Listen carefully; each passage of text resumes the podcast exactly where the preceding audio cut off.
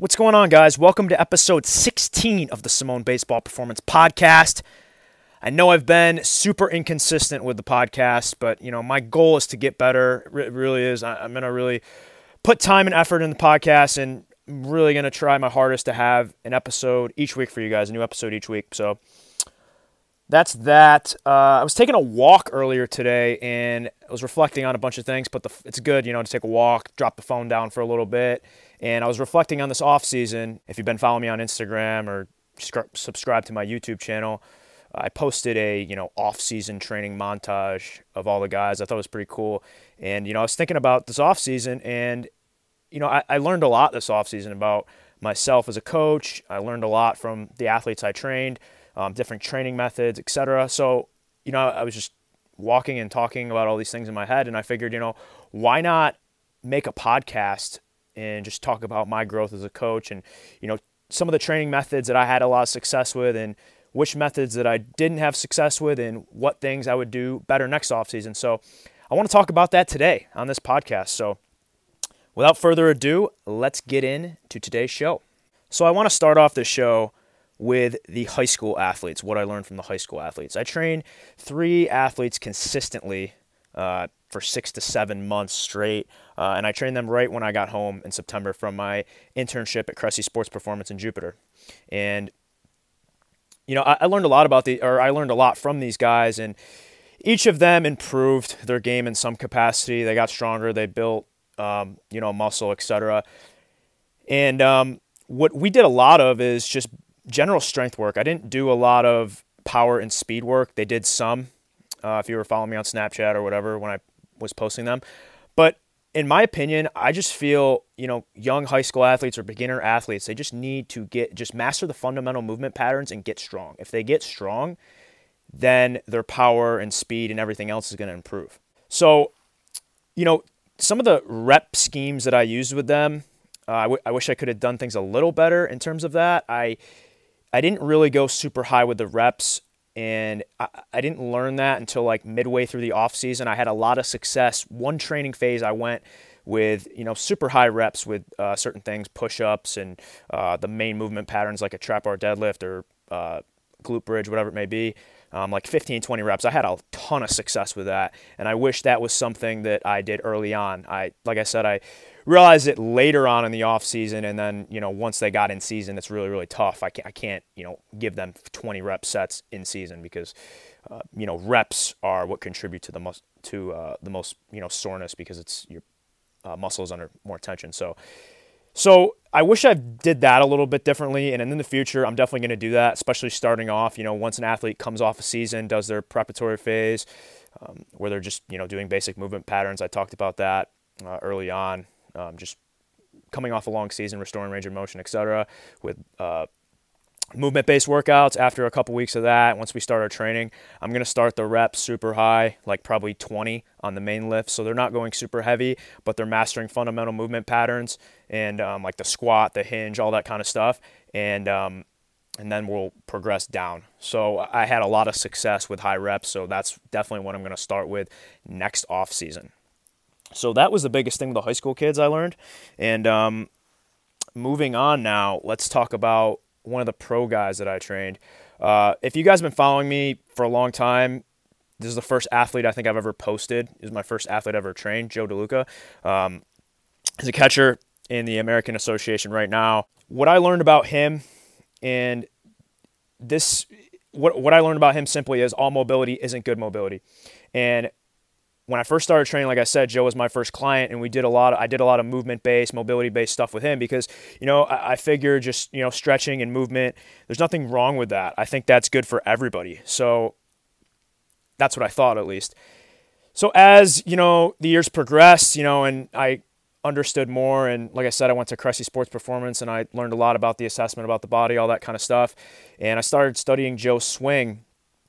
I got to thinking that you know, maybe mobility and stretching isn't the best thing for Joe. So, you know, now with my newfound knowledge, um, going into this off season, I started training Joe. I think in September, I assessed him, and uh, I realized he's somebody that's really, really hypermobile and has a ton of mobility and lacks a lot of stability. So, with him, movement or mobility, just honestly, I think it made him worse. Uh, he would pull off the ball a lot, spin off. Uh, he, he had a hard time creating stiffness in his rear hip um, when he'd load back. Um, and you know, I did a diff. I you know went with a different approach for him.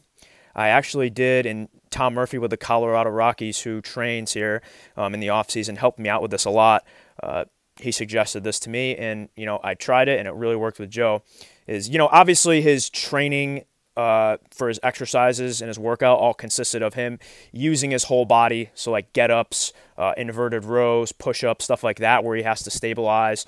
Um, anything like that was really challenging for him and really really helped him. But um, in terms of his warm up, before he trained, he would do a lot of stuff that um, pumped him up or before he uh, hit. So he would come come in, come upstairs, do his warm up, and then he would go hit. So his warm up consisted of him getting the biggest pump for his legs and upper body as he could. And uh, what that would consist of is him either pumping out on the assault bike for two to three minutes or walking with the sled, do upright sled walking for 12 trips, whatever it may be, and then um, hitting some uh, upper body work. So maybe some unloaded push ups or, or like 20 unloaded push ups, hammer curls with the band, or tricep pushdowns with the band, whatever it may be. He created good stiffness from that. Stiff. He was tight and pumped up, wound up, and he carried that over to his swing, and he swung a lot better. Like he felt really good. He created good stiffness, and he was crushing the ball. So it really worked for him. Um, again, that's not something I would suggest to anybody else. Uh, just because I know Joe, I've been training him for four years now, and it really worked for him. Uh, but that's just something I learned from him. Not everybody's going to benefit from stretching and mobility based stuff. That was a big uh, lesson for me. So now I want to talk about some training methods or exercises that I had a lot of success with this off season. I think we have to start this off with the heavy hand supported split squats. I had unbelievable results with these. Uh, as you guys have probably seen if you're following me on Instagram or Twitter, uh, guys got up to like 460 pounds on a Bulgarian on one leg, which is unreal amount of weight for actually for reps too. It wasn't just one rep, uh, but I got unbelievable results with it. And this all stemmed from uh, Cam Josse, who posted a video of this back in September. I've never heard of this you know method before. He was using it with his athletes, and the first thing I noticed when watching it, I was like, "Holy shit, that looks." Dangerous. Like he's just holding onto the bar for support. And, you know, I try to be unbiased as I can with stuff. And, you know, I said, you know what, I'm not going to, you know, have my, form my opinion on it without, you know, actually trying it. That A lot of people, uh, side note, a lot of people on the internet like to criticize what they don't understand. Uh, it seems like every time I posted a video of, of guys doing those exercises, which I probably posted like four or five videos this off season, people always complain and be like, oh, that's not safe. You're not doing it right, blah, blah, blah. And when you ask the people, they're like, oh yeah, I've never tried it myself, but you know I'm going to criticize. So anyway, just one of my pet peeves on the the internet here.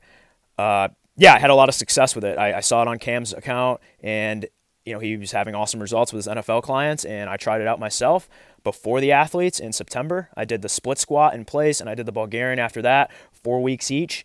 And my split squat in place went up 100 pounds from week one to week four. And then from week, whatever you want to call it, five, six, seven, eight, with the Bulgarian split squat, I went up 80 pounds on each leg. So, I mean, it worked. I got a lot stronger on one leg, and that was my huge goal this offseason. I changed all their heavy lifting for the week, or their one day, the guys would all do one heavy lift for the week, usually on Friday, their max effort day, and that would always be uh, nine times out of 10 would be a single leg exercise because I wanted them as strong as humanly possible on one leg because single leg strength, in my opinion, is crucial to athletic performance. Everything you do on the field is on one leg. So I wanted them I wanted them to be as strong and powerful on one leg as possible. So this drill helped accomplish that. I mean, guys got super heavy, like I said, and um, it, it, it it carried over into their other lifts as well. I mean, a guy went up 50 pounds on a on a trap bar deadlift, got up to like 550, and he's somebody that's been lifting for eight years. So to go up like in eight weeks, uh, 50 pounds on a trap bar deadlift was a big deal in my opinion. So yeah, I had a lot of success with the heavy hand assisted split squats. Uh, I just think if you guys can dedicate four to eight weeks, pro guys, advanced lifters, if you can dedicate four to eight weeks of supra maximal eccentric training to improve tissue resiliency and improve single leg strength, I think that's amazing. Like I think I would highly advise a lot of people if they could to do that. So the next training method that I had a ton of success with is the heavy sled sprints. So the heavy sled sprints and the heavy hand assisted split squats were the two exercises I used throughout the entire pro off season with all the pro guys and some of the advanced college guys as well. And what I did with this, the heavy sled sprints, I used, I got up to about 91% of the athlete's body weight on the sled. So they were working 69 to 91% the entire time. And that is the strength range. So this was a strength exercise and a strength exercise again on one leg. Like I talked about, I was trying to stress single leg strength the whole offseason. And these worked great. Um, I just, literally, you ha- I just feel like you have to have a good forward lean. You have to just uh, apply force into the ground, uh, or you're not going to sprint with you know all the load that's uh, attached to your waist. So these guys, I mean, these guys had some of the guys had like 200 pounds they were sprinting with. So you know, I, I think it really corrected their sprint mechanics. I after doing them for like eight to some guys actually I get I did 12 weeks of this with eight to 12 weeks with their mechanics were so smooth after. I wish I like did a before and after video or something of it. I was always talking to the guys about that. But all their mechanics got so much better. And again, they improved strength on one leg, strength and power. As the off season got, you know, as I got later in the off season and, you know, speed of movement uh, became crucial. So, you know, once the athlete moves closer to their to their season, they move into the peaking phase or speed phase. So everything I want to be uh, fast. So they're they didn't really have at the end a max effort lift. It more so was a dynamic effort lift. So I had them do. I had actually two athletes use the heavy sled sprint as their main lift at the end of their off-season training, and they would use loads of like 60 uh, to 70 percent. No, nothing over 70 percent uh, because speed of movement was was crucial. So uh, yeah, drop down to 60, 70 percent as a dynamic effort movement later in the off season, peaking phase, and it worked really well as well. So yeah, I, I just had a lot of success with a heavy sled sprint, and it really really corrected the athlete's mechanics, improved their acceleration mechanics a lot. So that's something that I'm definitely going to use. I had a lot of success with those two methods for their max effort strength work or dynamic effort strength work, whatever you want to call it. Whew. All right. Uh, the last training method that I had a lot of success with was upright sled walking. Again, I made a post about this uh, on Instagram, and this was big. I used it a ton with the guys pretty much every day in the off season, and I still use it a ton in season with the high school athletes that I'm training here in Syracuse. It is fantastic because it's purely concentric if you're an in season athlete right now. Uh, there's no eccentric stress with it. Usually, uh, exercises that have a long eccentric portion or lowering portion usually tend to cause the most muscle soreness. So this exercise is great because you can train the hamstrings and glutes with tons of volume and it's not going to make you sore. So this drill is awesome in season and as well I like using it uh, I like using it on low days. So I use a high low template for anybody that doesn't know. Uh, if you've been following me on Instagram, et cetera, you know that uh, kind of my training methods, I guess you would call it. But I use a high low template. So I go like one day high, Tuesday would be a low day, Wednesday high, uh, Thursday low, and Friday high, uh, Saturday, Sunday off or low. And the high low is just high CNS stress based exercises on one day and low CNS stress based exercises the other day, the next day. And this exercise is very, um, it doesn't really tax your CNS at all. It's very, uh, it's, it's not very impactful, but it's also, it, gives you the benefit of training your glutes and hamstrings without making them sore, like I said before. It was a great way to just hammer the posterior chain with tons of volume for the guys pretty much every day. And, uh, you know, I think that contributed to a lot of, a lot of fast times. Uh, guys got a lot faster, um, improved power output, everything. I think you know the posterior chain is king um, for athletic develop or for athletic performance. So that was a big, a big, uh, big thing I used a lot this offseason. I first saw that from Louie Simmons of Westside Barbell. He uses it a bunch of different ways with his athletes, and he trains or he trains with or trains. I don't know how to say this, I guess, um, but he trains some of that uh, best or strongest athletes in the entire world in Columbus, Ohio. So that really was a big one for me. That's something I'm going to continue to use in the off season for sure.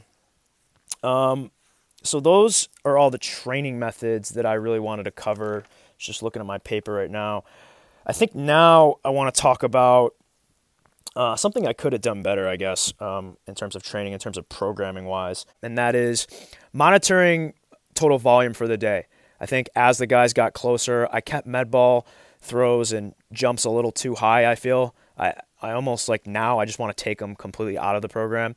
So if a guy you know threw a 40 pitch bullpen, whatever it may be, at close to max intensity, then I don't think he needs to do any med balls or jumps for the day. I mean, maybe you know if you want to do a jump contrast later, that's fine, but with the strength work. But I just think like what we know about throwing is it's a, it's throwing and hitting is that they're two of the fastest motions in all of sports. And with that being said, they're going to impo- impose, um, are going to you know stress the nervous system, impose the most demand on the nervous system, which is going to burn you out, tire you out.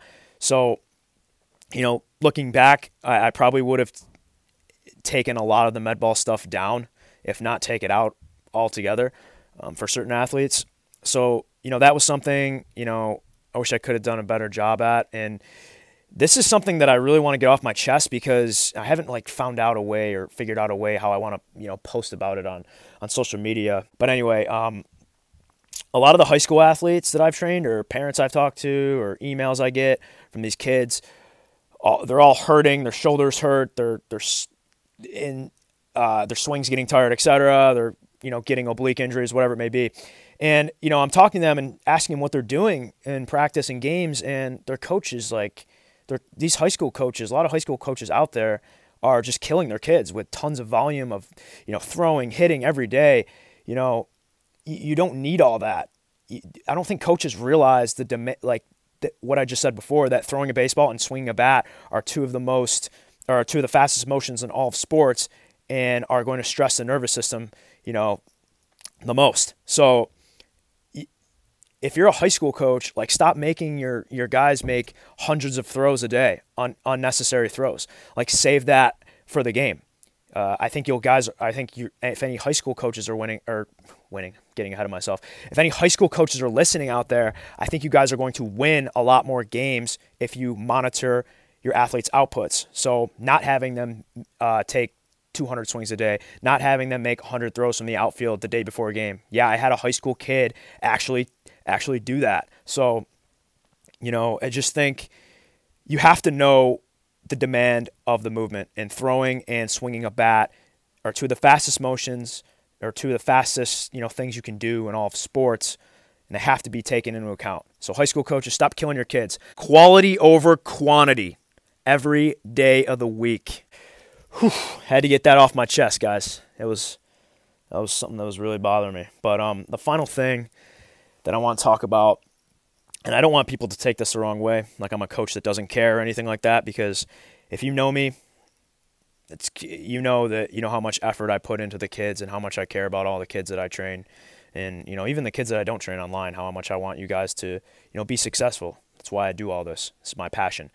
Um, the biggest thing I learned as well this off season, and you know this has happened not this not just this off season, but last off season as well, is you can't want it more than your athletes. I, I want the most out of my I want the most success from my athletes. I that's all I care about is results about them improving their game and reaching their goals. So when an athlete comes into me, you know, for an assessment and says, you know, these are my goals, Alex, I want you to help me accomplish X, Y, and Z. I'm going to do everything in my arsenal to accomplish those goals. But, you know, if you tell me you want to accomplish those goals and I'm giving you 100% of my effort, you know, like I said, I live, eat, and sleep training. Like I want results for my kids over every, over anything. And um, you know, when you tell me you want X, Y, and Z, and then you come up and you show up late consistently, if you don't know your you know individualized warm up that I put together every day for you guys, and I have to keep going through it every day, if you you know show me no effort, uh, if you miss sets, so you know I train guys in a group setting, and I won't be training guys one on one for the most part. So if I have five guys at once and somebody says, or and I see a guy doing the first set and he only does two sets instead of you know five, then that tells me okay, this guy doesn't give a shit. So. And, and that really hurts me, and it hurt me in the past because I was giving 100% of my effort into the kid, and you know they were not giving me anything back. So it's it's almost like a relationship. Like you have to give in my opinion, as a coach, if you're a coach listening and if you're an athlete listening, you have to meet your coach halfway. If you're if you're an athlete and if you're a coach, you have to meet your athlete halfway, and that's super important. But again, as a coach, I feel like you can't want it more than your kid. So if a kid came late every day, if he you know, wasn't eating when I told him to eat, if he was showing me no effort in the workout and I'm giving him 100%, I can't like I can't want it more than than he does if that makes sense, he or she. So that's a big thing I learned. You know, I would get really upset, um, you know, because a guy would tell me they wanted wanted to accomplish certain types of goals, and I would take that serious. Like that's what they want to do. That's why they're hiring me to do that, and I'm going to do everything I can to do that.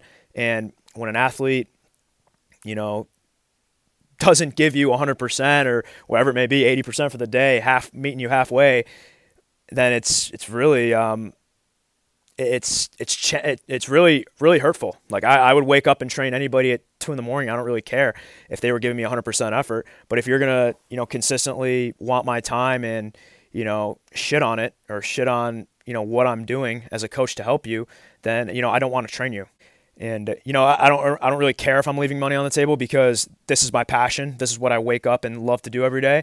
And if you're just not going to care or not put in, you know, half the effort, like I'm there. Like don't don't get me wrong, I'm there to pick every athlete up that needs to be picked up because there's going to be days that you don't want to train. But for you to, you know, consistently show no effort, I don't want your money. Keep it because that's not that that just makes me upset because like I said, I put everything I have into my kids. I want nothing more than seeing them develop, reach their goals, and get results. That's all I care about. That's why I do this. So, um, yeah, that's the biggest thing I learned. I'm not training anybody that that uh, doesn't care, but at the same time, I can't want it as bad as my athletes. They have to want it equally as bad. Again, I'm not like I'm not I'm not the one playing the sport. I'm the one training them. So. So that's all I got for today. Uh, sorry if I talked too fast there and you didn't understand some of that. I'm a, I'm a, when I get fired up, I'm gonna talk fast. I'm a See, see, how, see how I just messed that up, guys? If you're paying attention, I'm a fast talker when I get fired up, so um, sorry about that. That's all I got for today. Like I said, uh, I'll be back the next couple weeks. Actually, next week I'm having a special guest on, and we're dropping a massive announcement that's going to shake the high school baseball industry. It's going to improve so many athletes' game and make sure you guys tune in for it. I'm super, super pumped about it. So make sure you tune in next week. Thanks again for listening to the podcast. Adios.